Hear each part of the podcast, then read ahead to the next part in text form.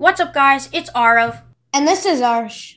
And welcome to the Two Brothers and Their Sports podcast. Hope you guys are having a great day because we have an amazing show lined up for you guys. Kicking off the episode, talking about the MLB All-Star team and our thoughts. And at the end, make sure you stay tuned because we have an interview with Indian Wake Forest football player Anuj Shah. It's a great interview. He talks about his whole experience growing up as an Indian and how he was able to convince his parents to play sports and how he was able to excel at Wake Forest playing football. Also, if you enjoyed this kind of content, make sure to hit the subscribe button down below. It's free and you can always change your mind. And while you're down there, feel free to leave us a like as well. This really helps us get our channel out to more viewers, so thank you so much. Enjoy the episode.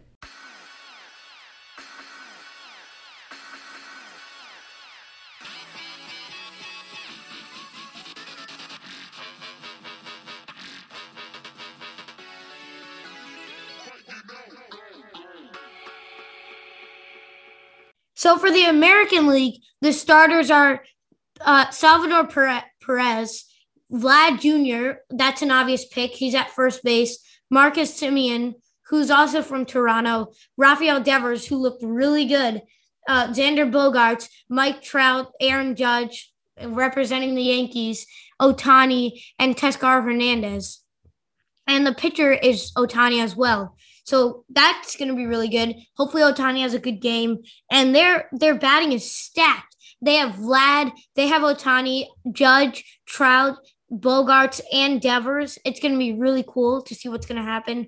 And then their reserves are Altuve, Bo Bichette, Zunino, Correa, Olsen, Matt Olsen, Jose Ramirez, Jared Walsh, Michael Brantley, Joey Gallo, who he's been looking really good. He could have been a starter. And then JD Martinez, Nelson Cruz. I think you get the point. And their starting pitchers are Shane Bieber, Garrett Cole, Eovaldi, Kyle Gibson, Kikuchi, who the Yankees ripped up a few weeks ago now. Lance Lynn, Carlos Rodon, and then their relievers are Aroldis Chapman, who hasn't been playing very well for the Yankees, Matt Barnes, Liam Hendricks, Ryan Presley, and Gregory Soto. Then for the National League, it's Buster Posey, Freddie Freeman, who won the MVP last year, Nolan Arenado, Tatis, Acuna, Jesse Winker, Castellanos, and then the reserves. I'll name the highlights: Realmuto, Chris Bryant, Max Muncy, Trey Turner, Mookie Betts, Juan Soto, and their pitchers look pretty good. Trevor Bauer isn't on any of these lists, and I think it's because of the sticky substance. Because the substance thing, yeah, we talked about this before. It's in the top right corner of the video right now if you guys are watching on YouTube. But, yeah, keep going. I agree with that. Yeah, and the sticky substances might have impacted a couple of pitchers here. And then the relievers are Alex Reyes, Mark Melancon, Craig Kimbrell, and Josh Hader. So these teams look pretty good. I'm really excited to see the batting, but also the pitching, because the pitching for both teams, the American League and the National League, are going to be pretty cool to see. So I'm really excited to see what's going to happen. I mean, you talk about the substance use too, where Glasnow didn't make it either. I mean, he obviously had an injury on his UCL, but he was a top 10 pitcher in the MLB. He didn't make this list at all. He didn't make the All-Star game. So it's showing how much it really matters to pitchers. I mean, after that rule change on June 1st, Garrett Cole has not been the same. Shane Bieber has not been the same. All these great pitchers have not been the same as they were before. Aroldis Chapman have not been the same. Aroldis Chapman, I think, had a game of 12 games where he hadn't given up a run or a hit or something like that. He's been terrible for the Yankees the past few weeks. So it shows how much it matters. Now, to highlight the teams, Arsh already highlighted the teams. But I think just one thing that I think was surprising was Mike Trout was on a six-week IL. He made it as a starter. He usually makes it anyway, but I don't think he should have made it as a starter. I think he should have made it as a reserve instead of Joey Gallo I mean, and Joey Gallo should have started. Trout should have been a reserve. But I think if Trout is hurt, they're gonna put him as a reserve, obviously, and then promote one of the outfielders, Michael Brantley, Gallo, or Garcia, which I think, like you were saying, it should be Gallo. And then starting pitchers, you already talked about that a little bit. It's so surprising to see the impact that that sticky substance has. Like Garrett Cole, it's just mind-blowing. We're Yankees fans, so like we watched this firsthand. Garrett Cole was such a dominant pitcher. The day after they declared that rule, like after it went into effect, he played a game, gave up 6 runs. I think 3 home runs or 2 home runs. It shows how much it really matters. It's just incredible. And then the National League, obviously, Buster Posey highlights the catcher. I think that Realmuto could have made a run to be the starter, just the starting catcher, or potentially Brandon Crawford could have started, but that's tough because you have Tatis playing there. But obviously, you have the top 3 picks to be MVP in the National League: Tatis, Acuna, and DeGrom all starting, and then same with the National. I mean, and the same with the American League. Guerrero's obviously starting too. So it's Mookie Betts. We haven't heard that much of him either. He didn't make the starter. I think he should have made it instead of Jesse Winker or Nick Castellanos. But this team overall, both teams obviously are super solid because it's the best players from the MLB. And obviously, the All-Star game is a real make or break point from lots of players, where you measure their stats before and after and the team stats. So it's a turning point for a lot of players, both positive and negative. So we'll see how much it really matters. And also, same thing with the home run derby. We saw that Aaron Judge was leading the league in home runs in his rookie season, 52, but that was in total. Then he had the home run derby. Took him about, I think, maybe 25 games, something around there, to get reset to the MLB pitching, because the home run derby pitching is super slow. So it really matters. The All-Star game really can change people's tempo on their batting, can change, because it's more of like a fun event. So it's a fun event for the fans. For the players, sometimes it can be a little rough, but we'll see how it goes. It's obviously super exciting, and it's a real turning point for teams and players, and it's measured like that too. So both teams are star-studded. It'll be super fun to watch this year, especially with the kind of home runs we've been seeing from Ohtani, from Vlad Guerrero, who happen to be on the same team. And then you have Tatis and Acuna and obviously DeGrom on the other side. Anuj Shah is 5'7", 163 pounds, from Columbus, Georgia, and attended Columbus High School. He is currently a junior at Wake Forest, where he plays defensive back or cornerback for their football team. Mr. Shah, welcome to the show. Thank you so much for taking the time to join us today. Thank you. I'm glad to be here. Yeah, thank you. So before we get into the meat of this interview, tell us how your family came to the United States and immigrated originally from India. So my dad actually came in 1997 from India. He originally lived in Bombay. So he came, and then I was born in 2000. My brother was born in 1999, and that's kind of how we started our life here. So how exactly did you get interested in football at a young age, especially as an Indian? So that was actually pretty tough. I didn't actually find out about football until about 8, 9 years old when my brother showed me. And it was just kind of one of those sports that let me express myself on the field, whatever issues or problems I had off the field, that really helped me put into football and, put my all into it. And that was when I really started loving it. Yeah. So what was your main motivation? Because you said your feelings off the field helped you on the field. So what kind of motivation did you have as a kid to play football? Definitely just love of the game. I liked how at certain positions you had a lot of freedom to do your own thing, and you could excel not only individually but also as a team. So I think having individual component to it, but also applying that to a whole team game to, have a good season and, make friends on the field and also, make your brothers for life. And how are you able to convince your parents to let you play, especially with all the risks? At first they weren't too happy with me playing football. They wanted me to focus more towards school, just because the culture is more geared towards, being successful in school and, going to college, doing great in high school, getting the best college as possible, really. And so it was tough to convince them to let me play. And even up until high school, you know, I was playing my freshman year, and I only played my freshman year, but then I had to quit due to academics and some other stuff going on in my life. But, you know, after that, when I got to my junior, senior year of high school, I wanted to play again, but I just kind of never got around to it. But when I was a freshman in college, you know, my senior year, I actually decided I want to play football again. So ever since I was a senior in high school, I started training up until my junior year of college, the spring semester, when I finally got the chance to walk on. So, you know, it took me 2 to 3 years to do that, but eventually, you know, I made it. And what kind of tough conversations happened in your household as a kid for you trying to advocate for yourself playing football, but then your parents being opposed to you playing football?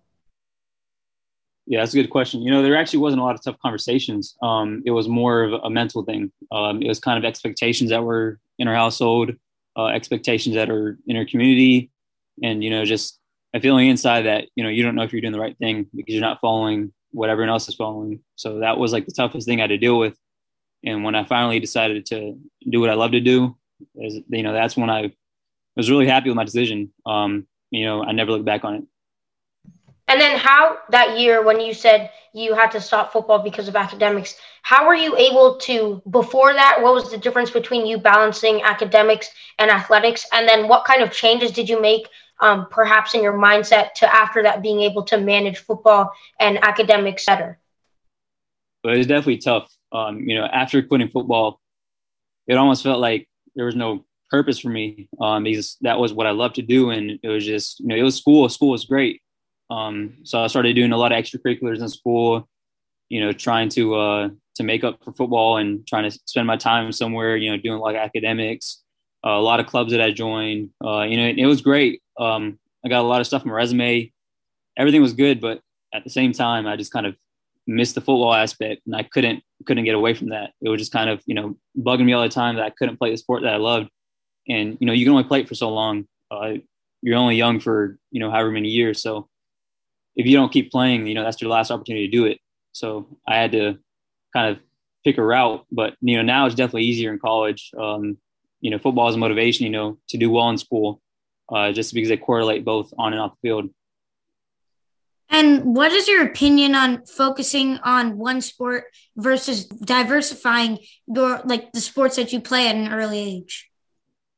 I definitely think if you play a lot of sports at an early age, it can give you a lot of ability to do things with one sport when you get a little bit older. I think a lot of skills that you learn, you know, basketball is a lot of coordination, you know, in every sport, soccer, whatever it is, you know, the endurance, there's everything. There's something that you can use towards the sport that you really love to do. You know, being a multi-sport athlete, there's nothing wrong with that. Honestly, I'd probably encourage it just because you get more experience and you just understand games better and you understand how things work.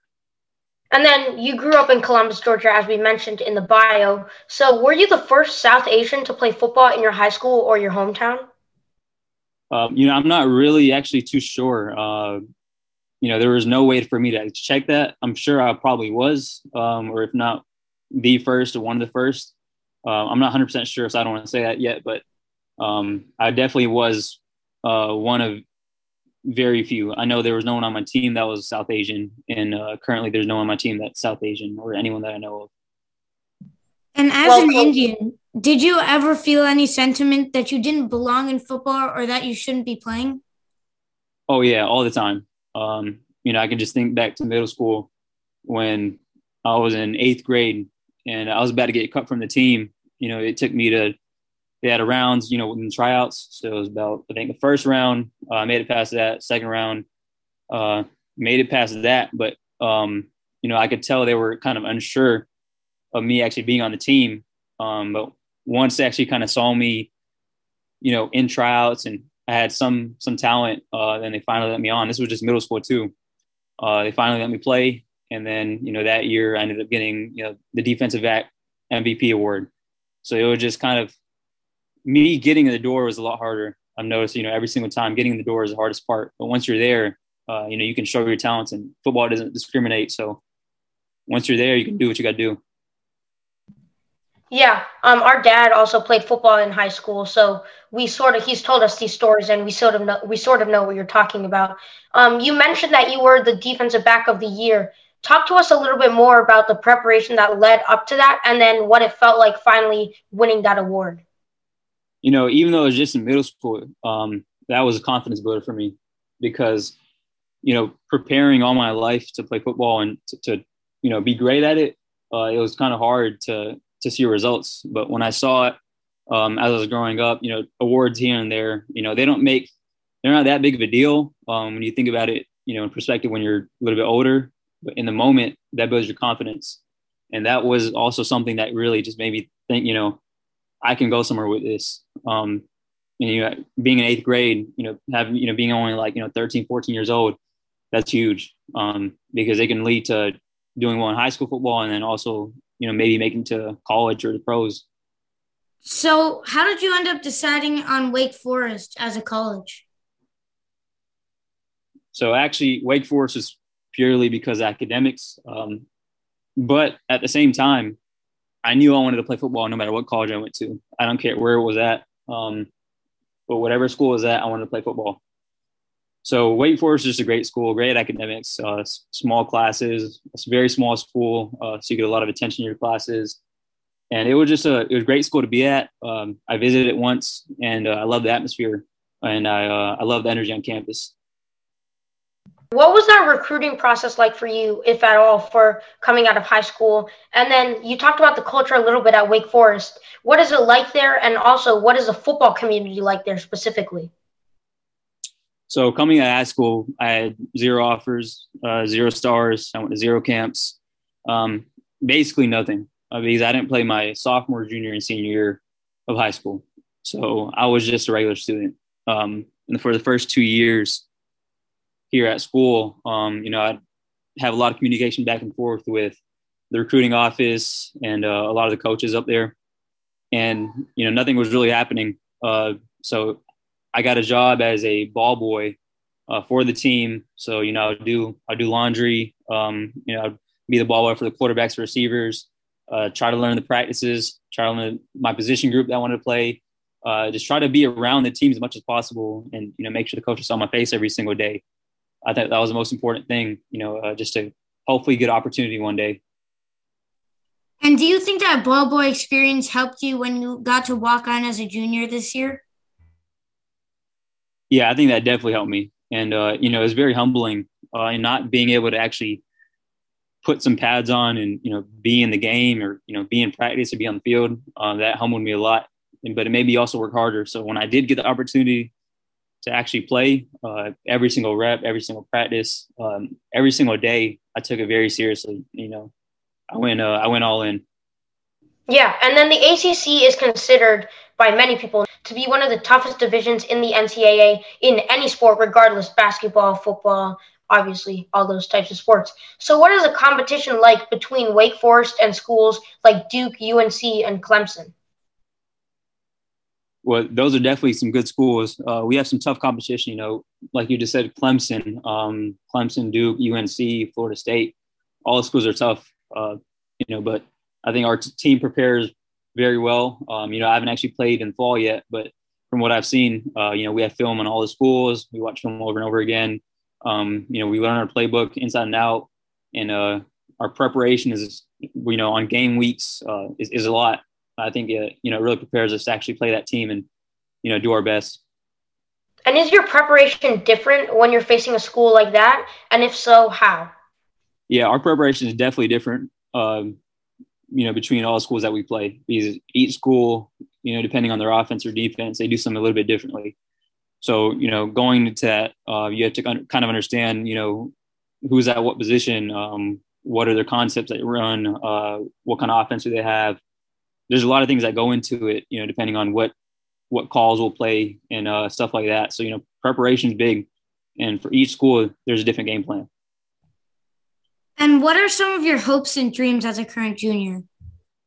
So currently, you know, obviously your dream is always to go to the pros. But as of now, you know, I'm just taking everything as a blessing.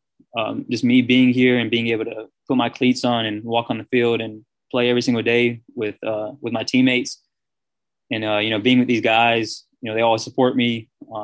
You know, they're always there for me on or off the field. I'm just enjoying that moment right now and trying to do my best. I think you have your goals, but at the same time, you just work hard and, you know, see what you're blessed with. What advice do you have for kids on the smaller side or kids who have dreams and aspirations to play football? Definitely, you know, don't give up and work hard every single day. It doesn't matter if you're undersized. It doesn't matter if you're Indian. It doesn't matter what color you are, where you come from, or, you know, anything. Just keep working hard, and one day you can get there. Thank you so much for joining us today. That piece of advice at the end was really nice to hear, and I think it'll inspire our listeners. And have a great day. Thank you. I appreciate it. Thank you. Yeah, thank you so much. Thanks for listening to this week's episode of the Two Brothers and Their Sports podcast. If you enjoyed this episode, please consider subscribing, leaving a like or review, and following us on social media at 2_bros and sports for daily sports updates. Enjoy the rest of your guys' day, and we'll catch you guys next week on the Two Brothers and Their Sports podcast.